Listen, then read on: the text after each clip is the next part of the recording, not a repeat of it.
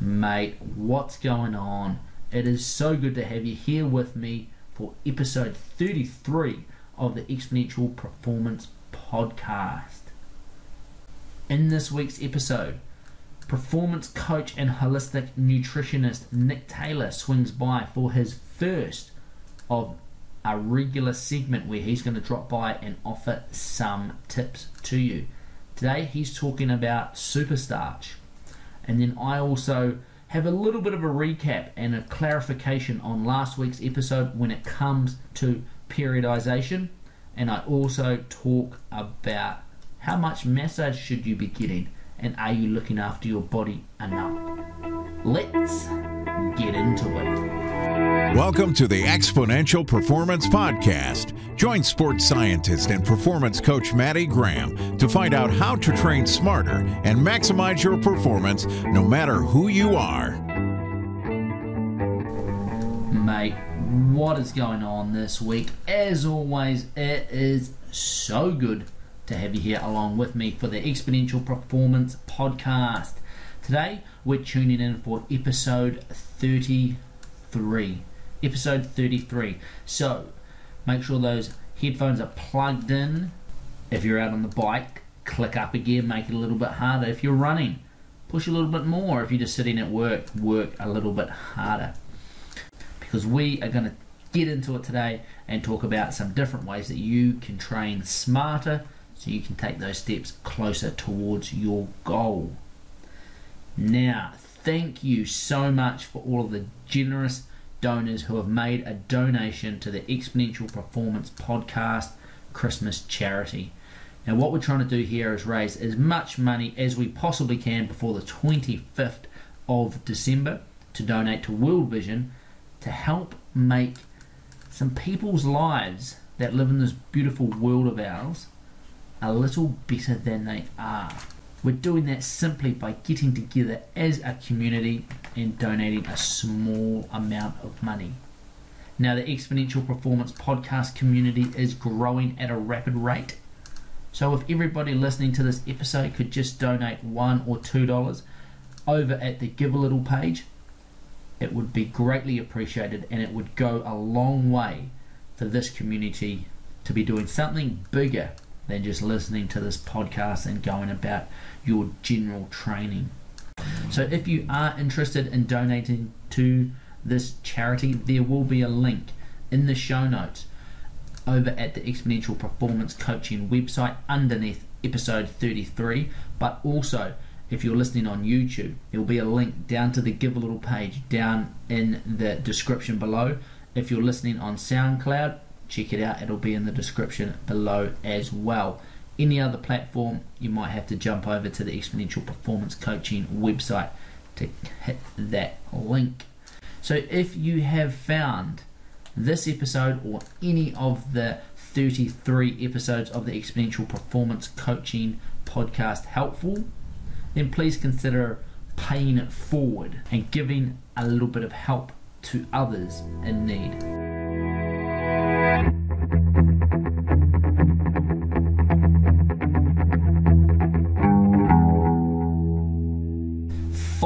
Up on last week's episode. Now, I hope everybody enjoyed it first of all, uh, and I hope I didn't go off on too many tangents. I have been known to go off on tangents and get distracted by things, but I just wanted to take a couple of notes um, about last week that maybe weren't made clear enough uh, as I was talking. And the first is all about the speed phase of your periodization. Now, as I talked about in the base phase, I talked a little bit about uh, nu- nutrient deprivation training or fasted training and how that is a, how that is a tool to improve your endurance.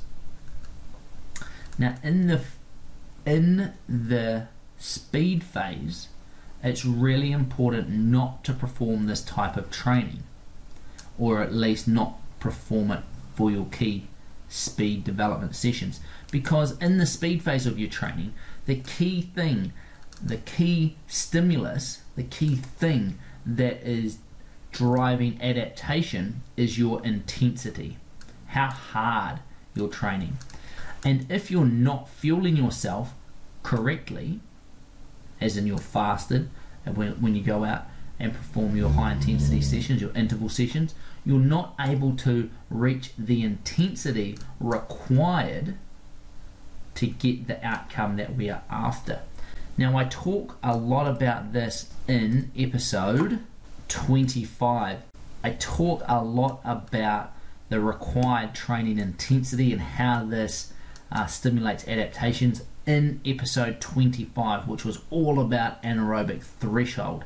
So, if you want to get a little bit more of an understanding about why the intensity of your training is so important for specific adaptations, check out episode 25 uh, as I cover a lot of that in there when I talk about anaerobic threshold adaptations. So it's really key that during your speed phase of training, when you head out the door for those key sessions that are targeted at increasing your anaerobic threshold or VO2 max, that you are fueled up.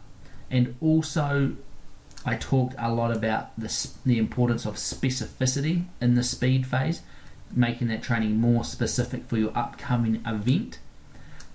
Nutrition is also a specific that you need to train, and the speed phase is ideal to train your planned race nutrition strategy in training so that you're ready for it in racing. So, not only is it important to fuel your training adaptations, but it's also important to trial your planned race nutrition plan so that you're ready for it come race day and you're not going to get those GI discomforts. And I also talk about that way back in episode 5 where I talk about training your gut. Okay, you can actually train your stomach to handle uh, more volume so that during race day you can take in the required amount of food and fluid to maximize performance but not get the GI upsets that's often associated with eating during races. So check out that episode 5 training your gut and then if you want to know more about that intensity check out episode 25. The other note here I had to talk about was when I talked about the meat color, the meat color, and I talked about the difference between white meat or chicken breast meat and then the dark meat in chickens. And I said that the white meat is more uh, anaerobic, the type 1, sorry, the type 2 fibers, the fast twitch. And then I talked about how the dark meat are more type 1 like fibers, they have more capillarization. And so I guess this is time to expand on that a little bit because I, I had quite a few people uh, contact me about it. Uh, and the first one was well, what about other animals that are all just one type of meat? And that and that's true. The chicken, I guess, is an interesting example of how different uh, some animals have some type one muscle fibers concentrated to certain uh, parts of their anatomy, and other types of muscle fibers uh, in other areas. Most animals will just have one kind of type of muscle fiber. If you think of uh, venison or meat that comes from deer is very very red pretty much all the way through their body. And and the reason that is is because those types of animals are really aerobic. They have got so many blood vessels out into those muscles to get blood so that they can transport that oxygen around the body. So yes some animals have different compositions of um, muscle fibers uh, and I'm not saying that chicken legs are the best place to get your red meat from because there are a lot of other meats out there that are far more superior in terms of the redness than uh, chicken legs or chicken thighs are. And you can see that they're not as red as venison, as uh, beefsteak, uh, as anything like that. But it is darker than the white meat, and it's just an example that I give. So don't get too hung up on that. The other question I had is if you eat dark meat or if you eat light meat, are you then able to get more of those types of muscle fibers in your body because you are eating them? Well, not really, but yes. And this is why I say yes, is because if you eat more red meat you're going to get more iron because there's more myoglobin in those muscles, more iron in the red meat. And that there is important for improving your endurance capacity to a certain point. And this is why people, uh, especially females who get anemic, they get low iron, are advised to consume red meat is because they're low in iron. They need more of it. And if you're low in iron, you're not going to have uh, very good endurance capacity. So if you eat dark meat, red meat, it does help your endurance in the fact to a point that you have enough iron to produce more red blood cells to carry blood around the body. These are the raw materials. If you're looking at getting faster, unfortunately, eating white meat isn't going to have any beneficial effect um, aside from just the protein content in it compared to say if you were to eat red meat. So hopefully that clears up any confusion around the little example story I gave last week about the difference between white breast meat and uh, and darker meat and chickens. If you're completely lost to what I am actually talking about here, you have no concept of what is going on, make sure you get out and check out episode 2, sorry, check out episode 32 where I talk about the periodization of endurance training, but also the difference in white and dark meat in chickens.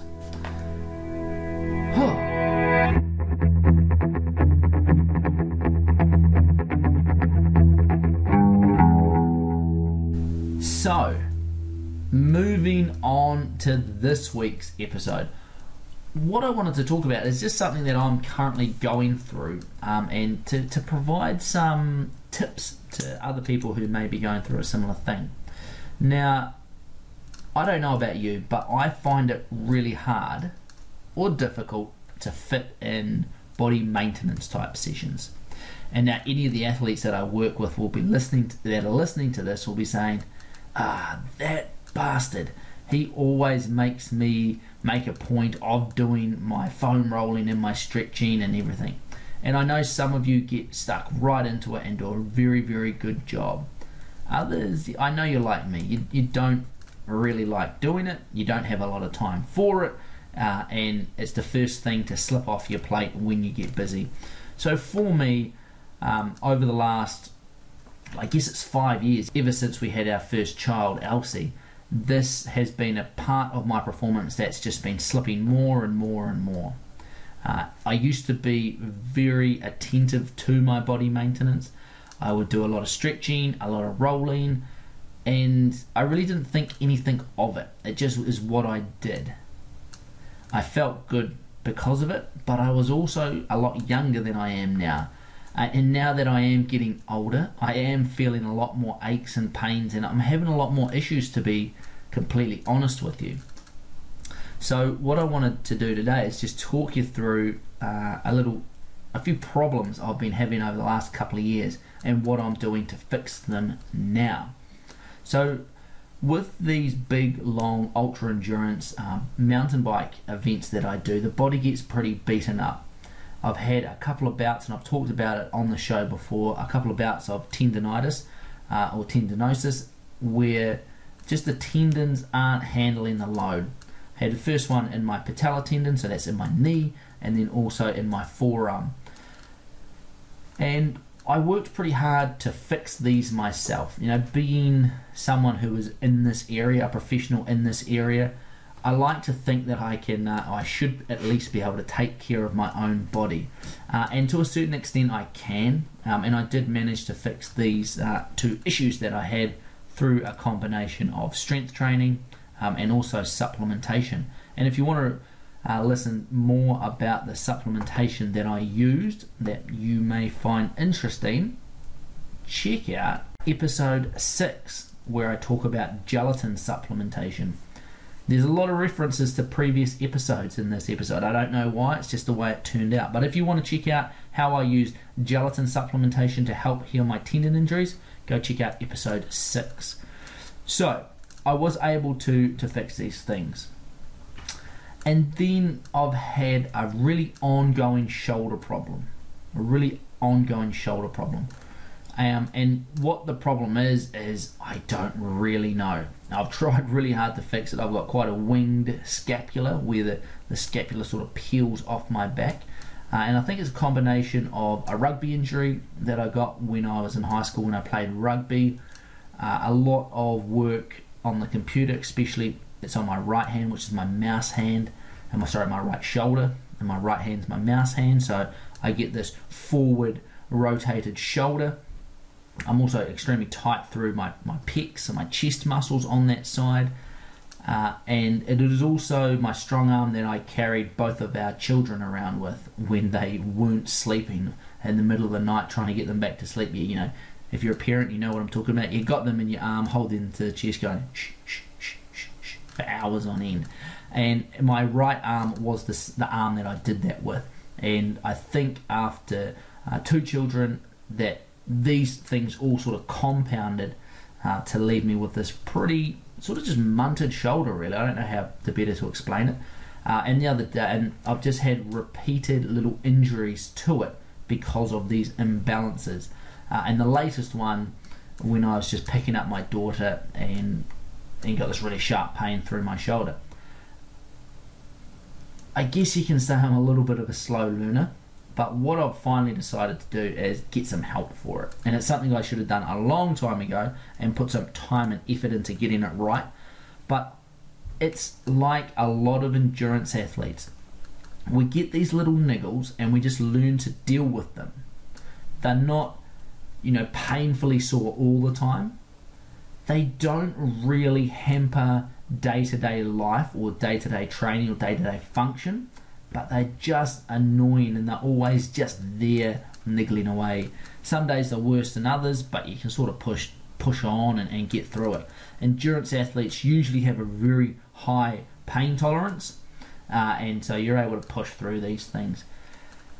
So we're at this point now where I'm taking quite aggressive steps to get this shoulder right, uh, and I have tried to fix it myself, and I have to be honest, I've, I've failed miserably on it. And I, I think a lot of athletes are in the same boat where they get to the point that they need to get some professional help to get whatever it is sorted. And it's never a quick fix, and it's going to take a long bit of a, a long road, I guess, back to, to full full health. I see this a lot in athletes' quads and hip flexors so if you get pains in your knees or you, or you know you've got really tight quads, if you're listening to this podcast, you probably have very tight quads and hip flexors. It's something that most endurance athletes have, especially runners, cyclists, mountain bikers, uh, or multi sport triathlete uh, type athletes. Because of all the work that you do that is mainly quad dominant, and then you go to work and you sit which makes those muscles even tighter and more contracted. And then you get in the car and you sit some more, and you get home and you do some more sitting, and then you decide you've got to do some training. So you go out and you sit on your bike and just make them even tighter. So it's this little bit of a, a vicious cycle, so to speak. And if you aren't paying particular attention to getting them right, these things can start to add up slowly but slowly, and then you get a major issue with usually your knees or potentially your hips as well. So, how do you get on top of these things? The first thing I'd suggest is don't go at it alone. And this is something I probably should have listened to my own advice on a long time ago, but I am now, so don't worry. Is to go and get some help. And the reason I suggest getting some help is because even for you know an expert, I guess you could call me in this area that I deal with a lot of people and I help a lot of people with their issues as well. Is it's really hard to diagnose yourself or to to fix yourself because you, you're not looking at yourself through a third party perspective which is what a, a, coach or a therapist or a massage therapist is is very good at doing and especially if you've got tight quads or or hip flexors, the amount of pain that is required to get these back to where they need to be, I I truly believe is more than most people can handle. Because when you've got really tight muscles, such as your quads or your hip flexors, there's a certain level of pain required to bash these muscles into shape, to break up the connective tissue, the myofascial layer around the muscles, and to get them moving uh, smoothly, to get that tightness out of them, to stretch them out, to, to, to manipulate the muscles to get them back to where they were, get them back to that resting length. It requires a certain amount of pain because what we're trying to do is activate the Golgi tendon organs, and this is a little uh, cell within the muscle and in the tendons that detects stretch. And what we need to do is we need to put enough pressure on this so that it signals the muscle to relax.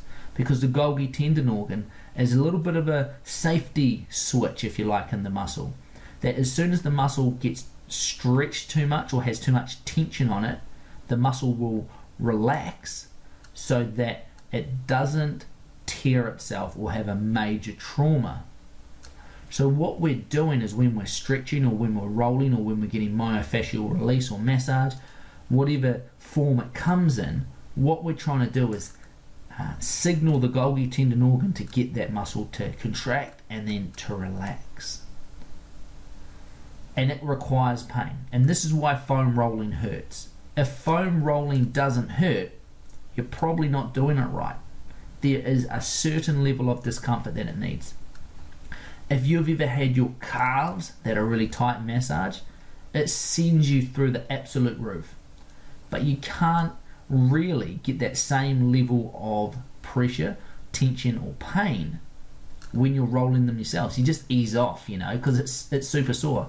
So what I would suggest is getting some help from a massage therapist or a physiotherapist so that one you can identify what the actual issue is and come up with a plan to to tackle it. But then two, to get some work done on those areas to start the the process of getting that myofascial release or those getting those trigger points, getting the knots out of the muscle, however you want to think of it. And so what I would suggest is get some work done on those those quads, on those calves, whatever your problem is. For me, it's through my my chest, through my pecs, and through my lats, and through just my general upper back and thoracic spine, which is just tighter than anything. And once you're able to kickstart that work, so to speak, with all of that help from whoever you're getting help from, then it's more achievable to do self management. Because if you just go straight to the self management, like I said before, you're just not able to get in there like someone else is able to. You're not able to put yourself through as much pain as someone else will be able to. Because you've always got that inbuilt survival mechanism is you don't want to hurt yourself. You don't want to you don't want to push yourself into that discomfort. And for most people, me included, they're able to push themselves, say out on the bike or running or whatever it might be, when they're really working up a hill, they're able to suffer through that pain really well. But when it comes to the discomfort of laying on your living room floor, rolling around on a roller or a lacrosse ball, the pain's just not the same. It's not a nice pain, at least uh, the way you know a lot most people frame it, and they will avoid it.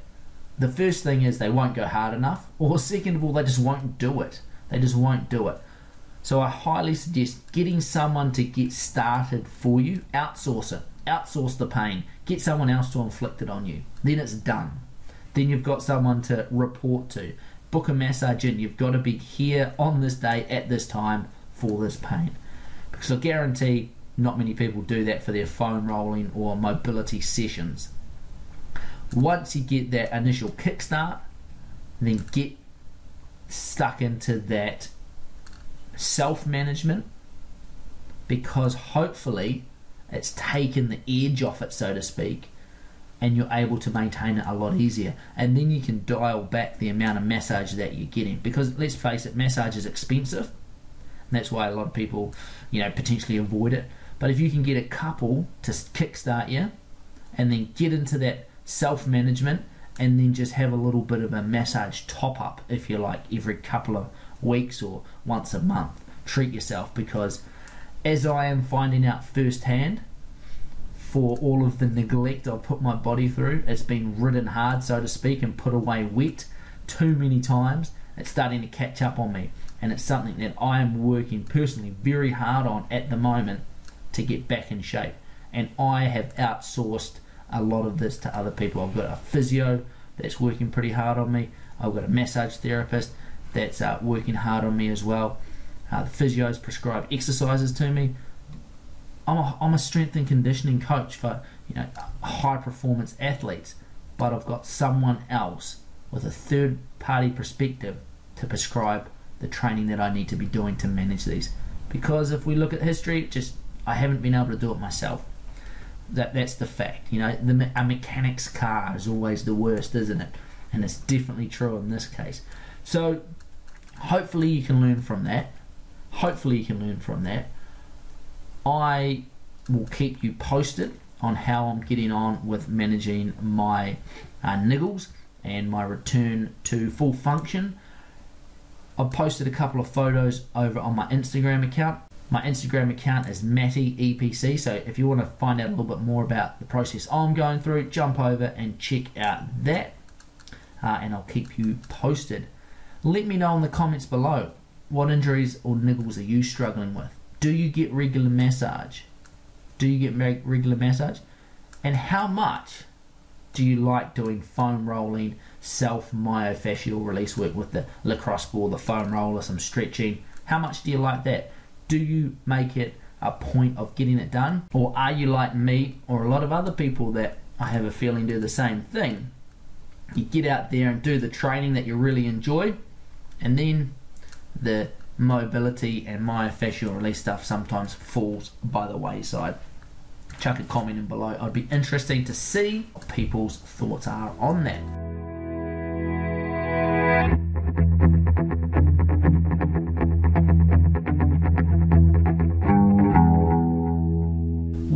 Do now is we're going to cut to a segment with the other exponential performance coach. His name's Nick Taylor, and if you haven't met him before, well, you're about to. If you want to know more about Nick, you can check out his profile over at the Exponential Performance Coaching website, which is simply exponentialperformancecoaching.com slash Nick. And what Nick's going to do is he's going to become a little bit of a regular on this podcast uh, and just bring you some little snippets of different things that hopefully you find informative and interesting. So today, for Nick's first appearance on the podcast, he's going to be talking about something called super starch. Let's have a listen to what Nick has to say.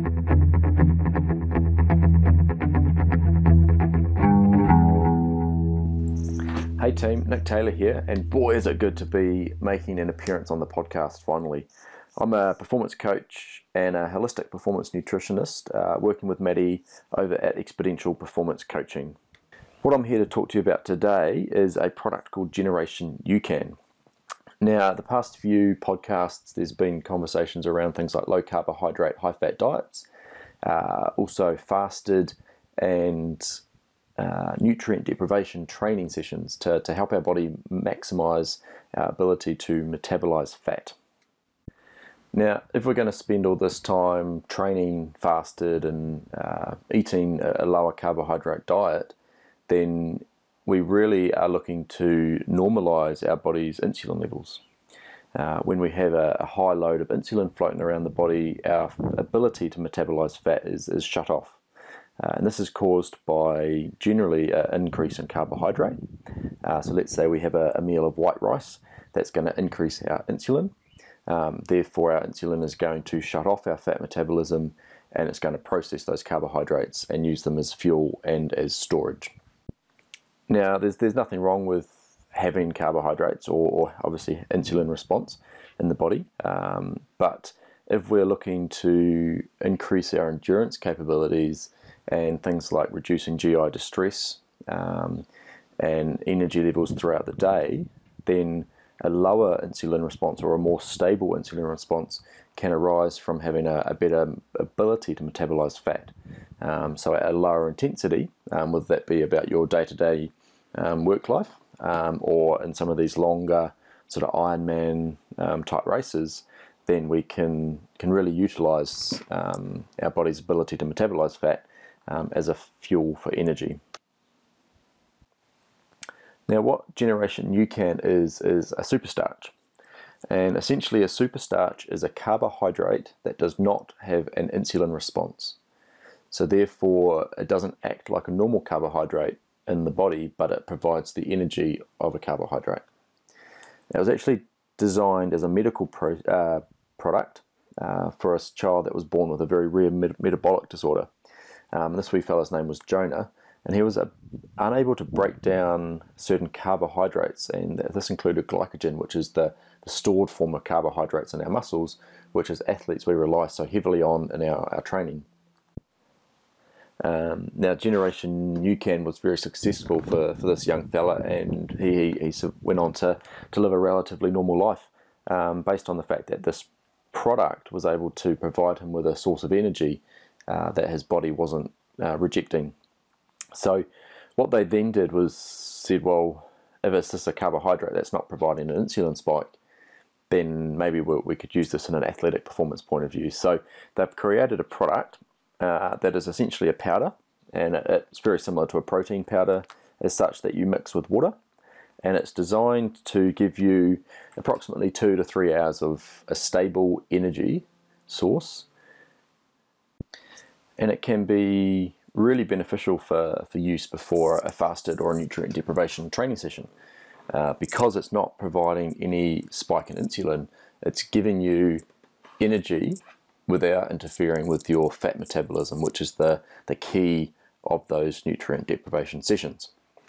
So, therefore, you can push yourself a wee bit harder uh, and mentally maybe stay with that session a bit longer because you've got fuel on board, um, but at the same time, you're not compromising the, the, the aim of that session. Um, now, the the real upside to these products is they have a very, very small chance of affecting your stomach.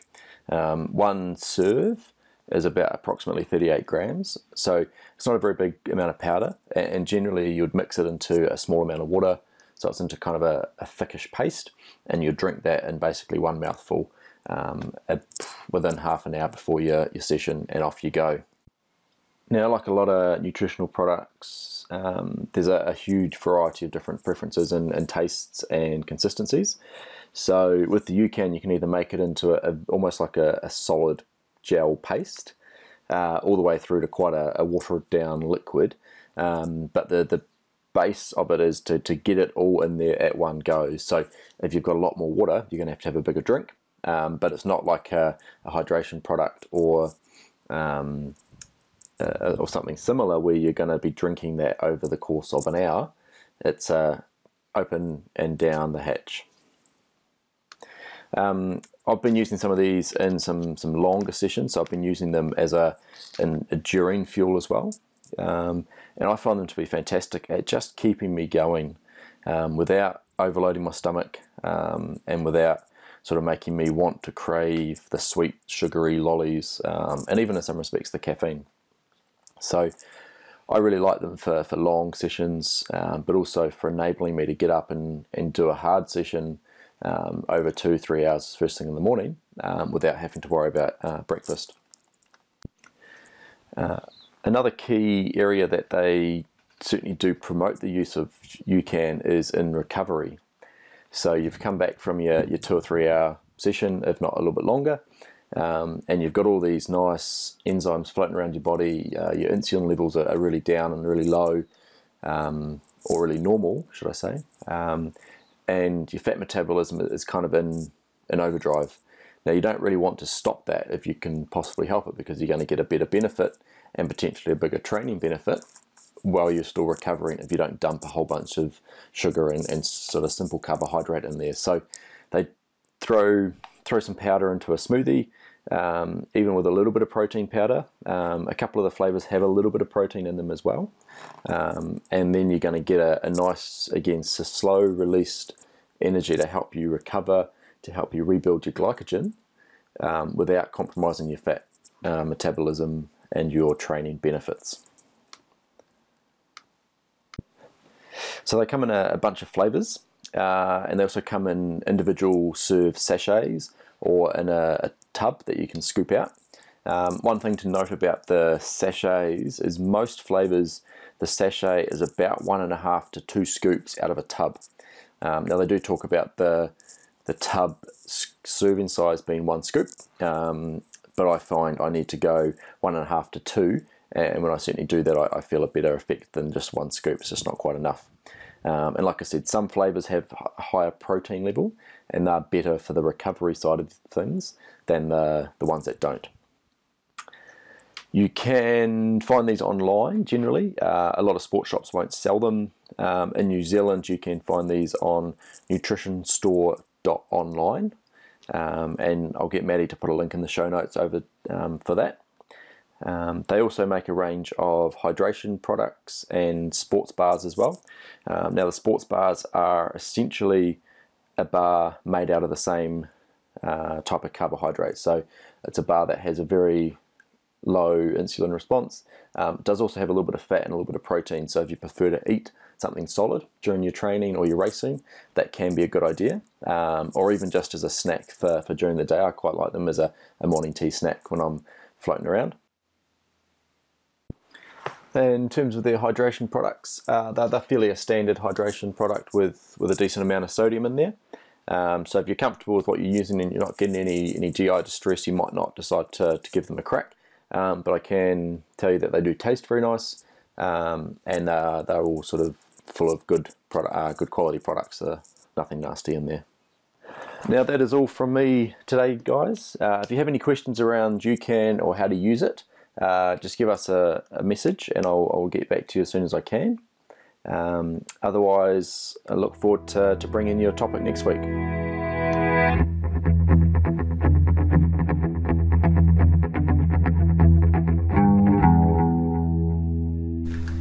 So there you have it, team. I hope you found that little insight from exponential performance coach Nick Taylor interesting. If you've got any more questions about that, feel free to send them through on a voice message and we'll get them on the podcast. Or if you've got specific comments that you want to ask him about, fire him through an email. You can find out his details over at the Exponential Performance Coaching website, simply at exponentialperformancecoaching.com slash Nick. Like he said, I will post a link where you can get out and check out UCAN uh, if you're in New Zealand We'll put that over at, the, at www.exponentialperformancecoaching.com slash 33 for episode 33. Well, that's all I've got for you today. I hope you have found it useful and I hope you're going to get out there and take some action on what you've learnt today because it's all very good knowing, but it's the doing that gets you the results. And just to close, again, thank you very much for all of those podcast listeners who have donated to the Exponential Performance Podcast Christmas charity. The dollar amount is mounting up there, and hopefully, we'll be able to take a big check to World Vision on the 25th of December. Just a reminder I never see any of this money, it's automatically transferred to World Vision through the Give a Little charity website. So you don't have to be worried about me skimming any money off. I make absolutely nothing from your donations. So, if you have found this episode or any of the other 33 episodes helpful, interesting, informative, or just entertaining, something to listen to, please consider paying it forward with a small donation to World Vision to help someone else in this world of ours have a slightly better life. Until next time, get out there and train hard, but most importantly, train smart.